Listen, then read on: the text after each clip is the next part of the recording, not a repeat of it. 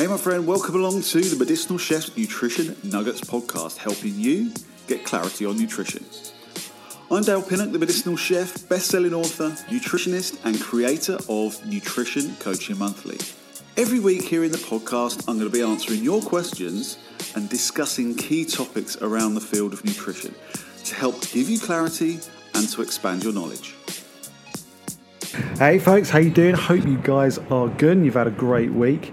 Um, firstly, sorry about the uh, slightly poorer than usual sound quality on this one. For those of you guys that are catching this on YouTube, you can see I'm obviously recording outside here in beautiful sunny Cyprus, which has kind of led me to be doing this week's episode around this particular subject. It's something that you guys have asked me about quite a lot, and I have given various answers across social media over the years, but I thought I'd just do a little succinct thing on it, and that is staying healthy when you're traveling. Pretty easy, generally. It doesn't have to be complicated. It doesn't have to be uh, difficult if you're in that headspace. I personally do, you know, do tend to relax a little bit more when I'm away. I don't always get super strict with things, but it's very, very easy to stick to your guns when you're traveling if you so desire. So here are a few things that can keep you in the game. So starting off with, of course, the flight. I am lucky enough to do quite a lot of long haul flights throughout the year and short haul ones as well. And I always feel pretty rotten after the flight. That's generally a given. One of the big things is that flying does really dehydrate you for several reasons. Firstly, you're sat stationary for a very, very long period of time.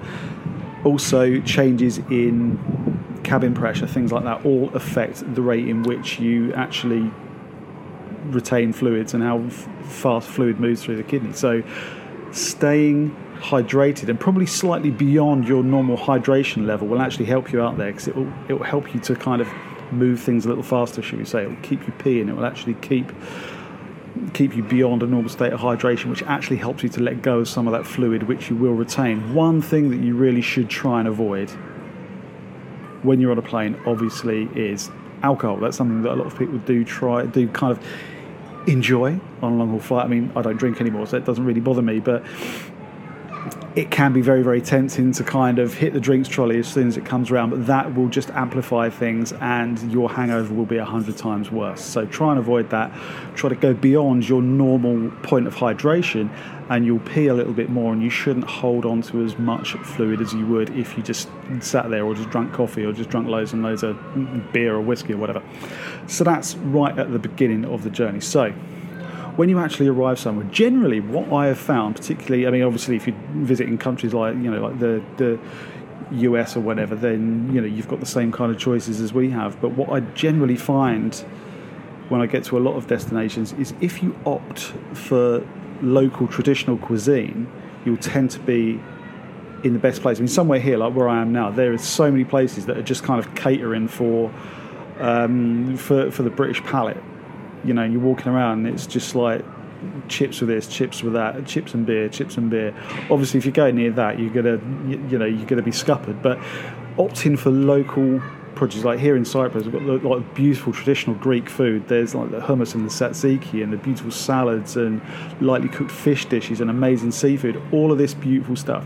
Generally, if you look for those traditionally made dishes, you will always find good, healthy options. Okay. Number three, this is something that you probably won't hear people say very often, particularly in the context of health. But when you're in hotter climates, this is one time when it can actually pay to increase your sodium intake a little bit. Okay, so what I generally tend to do is put you know, I, I, mean, I always salt my food anyway. You've, those of you that have kind of seen me cook it or seen me cook on TV or whatever, you'll see that I always put salt in the food. I'm not one of these these people that's scared of salt at all because the food's got to taste good.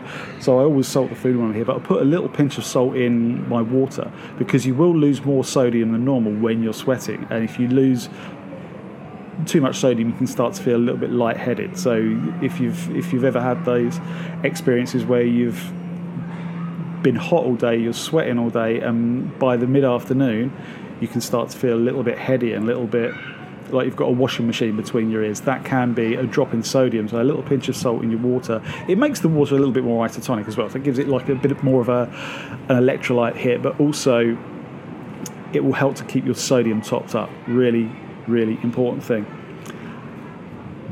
Another thing this that I mean I, I, spoke about this in an earlier podcast actually, but this really really rings true when you're somewhere as hot as this, right? Try to eat more carotenoids. Now the carotenoids these are plant color pigments. Beta carotene, for example, it's the plant form of vitamin A, and that gives like a deep orange hue to things like carrots, sweet potatoes, mangoes, orange melons, those kind of things. Those color pigments the plant form of vitamin A, these can actually start to accumulate in the subcutaneous layer of the skin. So that's that's the layer where you tend to have a lot of collagen and elastin fibers and a lot of structures that can become quite significantly damaged by ultraviolet radiation. There's been some evidence come to light over the last couple of years that a high intake of carotenoids can deliver some, and let's emphasize the some here. I'm not making any kind of ridiculous claims, some protection against ultraviolet radiation. That means you still, of course, absolutely wear your sun protection without a shadow of a doubt. You still are sensible with the amount of sun exposure that you have. Make sure you have some, you want your vitamin D. But there is some evidence to suggest that a good intake of carotenoids can help to protect some of those important structures in the skin from excessive free radical damage when exposed to ultraviolet radiation.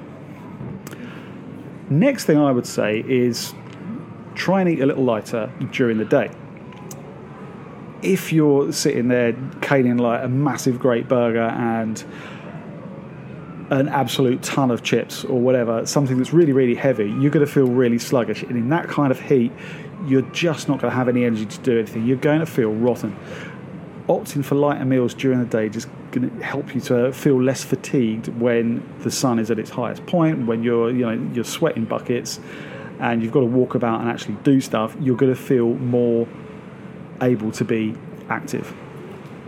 And also, you know, it gives you a great chance to opt for some of these nutrient dense salads and stuff that you'll find in these kind of resorts. Then the final thing, something that I always do, a consistent practice, about a week or so before I go away, I always hit a good quality probiotic. A good broad strain probiotic, like multi strain, multiculture. So I use things like, like Bio-Kult, for example, that's got like 14 different strains in it don't just take one single strain. Don't just take like acidophilus and something like that. There's remember there can be anywhere between 500 and 1,000 different species of commensal bacteria living within your gut at any one period of time. And like all of us have different you know ratios of the different types. But if you're just taking huge amounts of one particular species and strain, you can create an imbalance. So try and get a good multi-strain probiotic start about a week or so before you go. And if you want to take some with you as well, then you know that can sometimes be a good move for people that tend to be a little bit sensitive. You do obviously so obviously open yourself up to more bugs and opportunistic uh, like waterborne pathogens as you travel around. You know that's that's something that happens from time to time, and some probiotics can just help to keep some of those things at bay. So, really, really simple tips nothing particularly outlandish. Obviously, when you're away, you've got to enjoy yourself. You've got to kind of go for it a little bit. But if you do want to stick to your, you know, your healthier regime and you've got specific goals in mind, those few tips can put you in a good place. So, until next week, my friends, see you later.